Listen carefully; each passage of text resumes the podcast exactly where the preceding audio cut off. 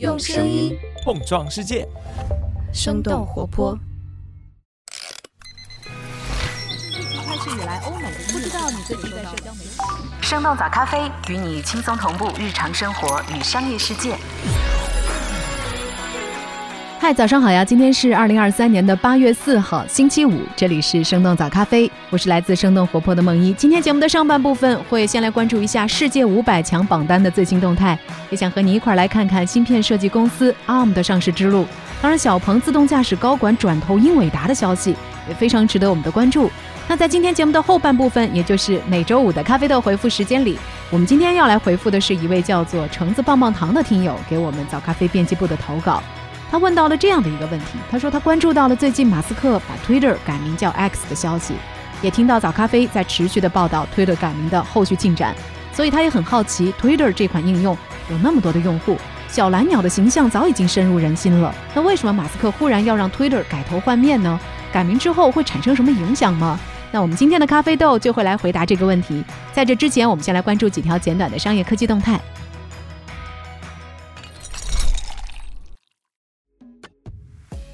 一百四十二家中国企业上榜世界五百强，数量位居世界第一。八月二号，最新的财富世界五百强榜单发布，沃尔玛连续第十年成为全球最大公司，沙特阿美首次上升到第二位。中国的国家电网公司继续位列第三，排在第四和第五位的分别是亚马逊和中国石油。和去年相比，今年上榜企业的营业收入总和有所增加，达到了大约四十一万亿美元。进入五百强的门槛，也就是企业的最低销售收入，提高了二十三亿美元。不过，受到全球经济下行的影响，五百强企业的整体净利润有所下滑，同比减少了接近三亿美元。今年，中国一共有一百四十二家企业进入世界五百强，在数量上位居各国之首。其中，去年营收几乎翻倍的比亚迪排名迅速上升了二百二十四位，是进步最多的中国公司。而宁德时代则首次成功跻身世界五百强，并且超过了全球头部汽车零部件供应商采埃孚和麦格纳。美团、立讯精密也首次进入世界五百强，不过去年入榜的格力在今年跌出了榜单。英国芯片巨头 ARM 预计九月 IPO，估值目标超过六百亿美元。根据彭博社八月二号的报道，软银集团旗下的芯片设计公司 ARM 计划最早在今年九月进行 IPO，公司估值预计在六百亿到七百亿美元之间，这将高于今年三月各家投行预计的五百亿美元左右的估值。路透社的报道指出，届时 ARM 有可能会成为美股今年募资规模最大的 IPO。目前，ARM 正在和包括英特尔、英伟达在内的至少十家潜在战略投资者进行谈判。ARM 是一家来自英国的公司，全世界超过百分之九十五的智能手机和平板电脑都采用 ARM 架构。这家公司在嵌入控制、多媒体数字等处理器领域拥有主导地位。二零二零年，软银曾经向英伟达出售 ARM。不过，在监管阻力之下失败。此后的软银就一直在计划推动 ARM 的上市。根据英国金融时报此前的报道，ARM 正在洽谈引入英伟达作为其 IPO 的主要投资人。不过，英伟达希望的估值在三百五十亿到四百亿美元，而 ARM 的期望值则接近八百亿美元。如果 ARM 最终能够实现高估值上市，也将提振在最近一段时间深陷投资泥沼的软银。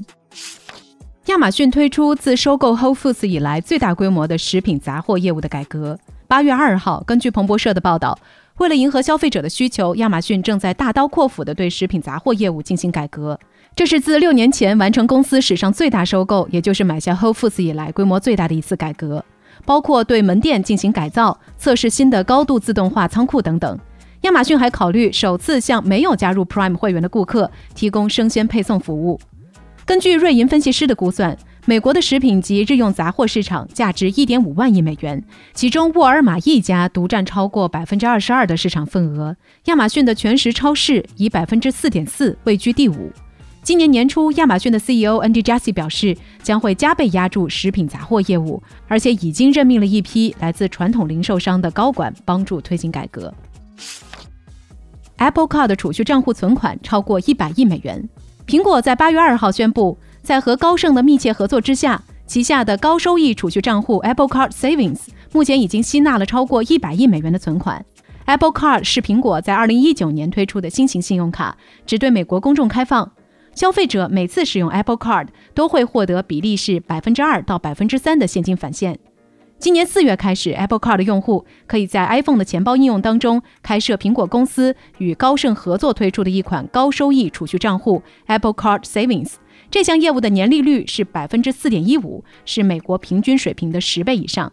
在提供高收益储蓄账户之外，苹果还在今年推出了分期付款服务，希望能够借助金融产品让自己的信用卡快速普及。小鹏副总裁吴新宙确认离职，有可能加盟英伟达。八月二号，小鹏汽车自动驾驶副总裁吴新宙在社交媒体上宣布了自己离职的消息。小鹏汽车的 CEO 何小鹏也发文对此作出回应。根据三十六氪的报道，吴新宙将会加盟英伟达，担任这家公司的全球副总裁一职。吴新宙加盟小鹏汽车已经有四年的时间。任职期间，他一手打造了新公司的智能驾驶体系，包括智能驾驶团队架构、工程和技术路线规划等等业务，也被认为是小鹏汽车智能驾驶的灵魂人物。目前，小鹏汽车美国团队大约有一百五十人，负责核心技术研发和落地的大部分团队都在中国。海通证券的研报指出，作为国内汽车头部新势力之一，小鹏汽车在自动驾驶、智能网联、智能座舱等方面的技术和创新具备一定的优势。不过，英伟达在汽车业务上一直缺乏突破。今年一季度，英伟达自动驾驶芯片和软件收入仅为二点九六亿美元，低于同期高通和英特尔在汽车业务上的收入表现。吴新宙的加盟或许能够帮助英伟达更加准确地捕捉车企在高阶智能驾驶领域的需求。关于吴新宙是否加盟英伟达，英伟达方面表示无法给予正面回复，但是没有明确否认。而小鹏汽车那边目前还没有官方回复说明。以上就是值得你关注的几条商业科技动态，别走开，我们马上走入到周五的咖啡豆回复时间。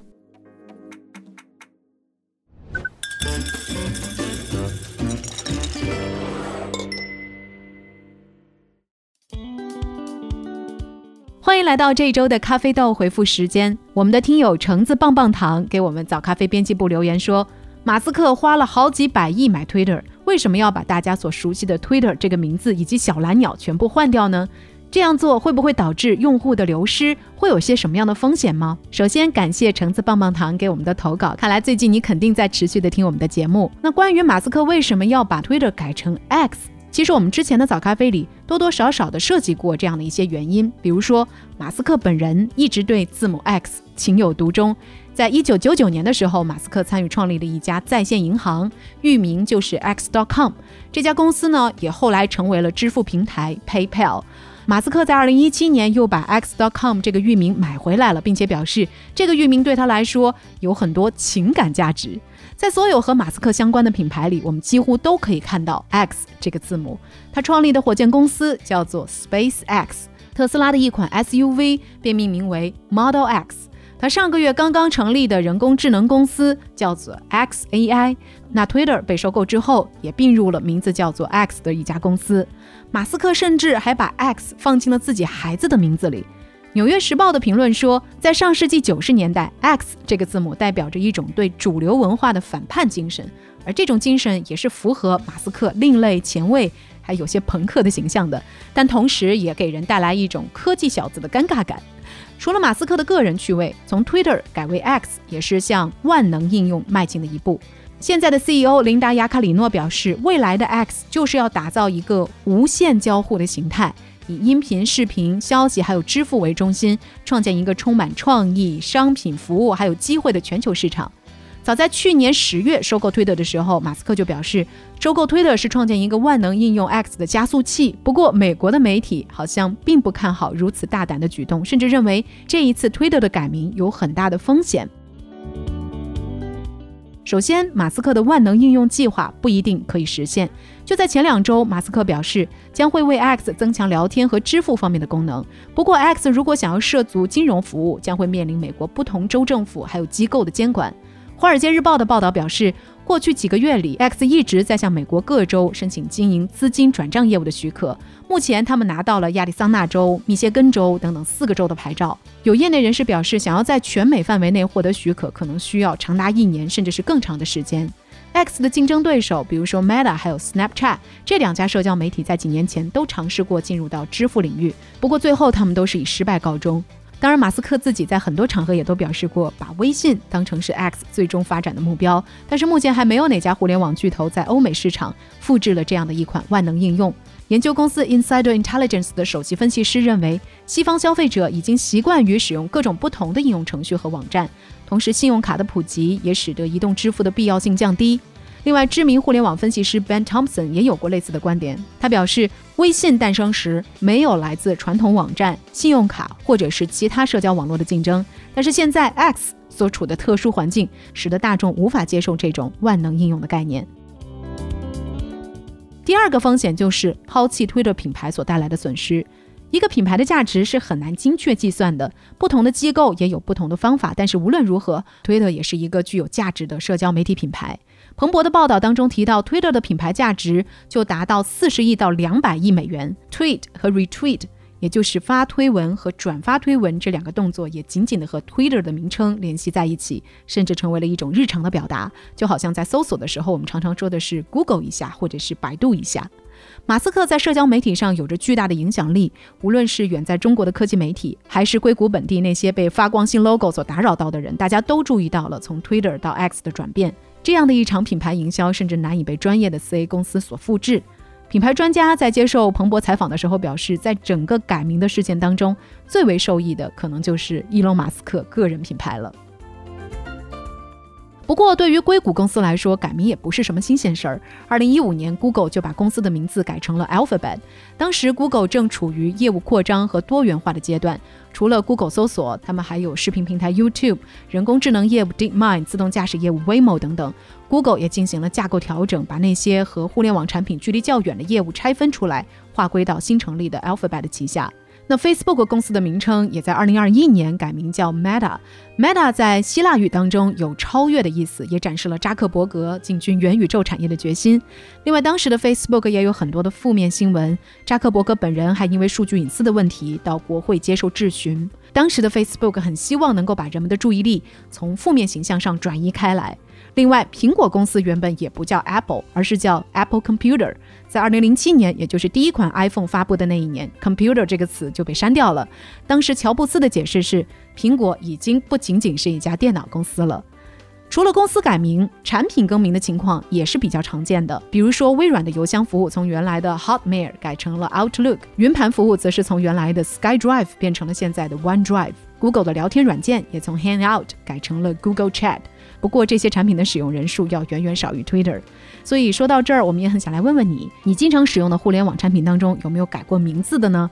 你认为产品改名会对你的使用影响大吗？欢迎在我们的评论区和我们一块儿来聊聊。当然，如果在你的日常生活当中观察到了那些让你感到好奇的现象或者是变化，欢迎大家像橙子棒棒糖一样给我们的早咖啡编辑部投稿。投稿的方式可以是文字，也可以是音频。如果合适的话，你的声音也会出现在早咖啡的节目当中。投递咖啡豆的渠道没有变，还是可以在我们的 show notes 当中找到，也就是单集简介里的给早咖啡投稿这个链接。非常期待听见大家的好奇心。另外，上周我们的咖啡豆月度小测试又收到了上百位好朋友的参与。这次我们给大家的几个和节目内容相关的小问题，既有关于 Threads 这款应用的下载量，也有关于 Meta 的开源大语言模型，还有不使用 AI 数字人的影片等等一些问题。一共给大家出了五道题，目前全部答对的朋友大概占比是百分之二十左右。所以看来这个月咱们题目难度有点大，不过没关系，下个月也欢迎大家再来尝试一下。在这次所有答对的朋友当中，我们的听友 Eleanor 是最早交卷的选手之一，恭喜你获得了早咖啡编辑部为你准备的一份小小礼物。到时候我们的生小英会和你取得联系的。另外，对于这一次咖啡豆小测试答案感兴趣的朋友，也非常欢迎你点开我们 Show Notes 中的咖啡豆月考的链接，你可以看到更加详细的答案解释。好了，周五版的生动早咖啡就是这样了，提前祝你周末愉快。那咱们周一一早再见啦，拜拜。这就是我们今天的节目了。我们其他的成员还有监制泽林、监制一凡、声音设计 Jack、实习生亏亏。感谢你收听今天的生动早咖啡，那我们就下期再见。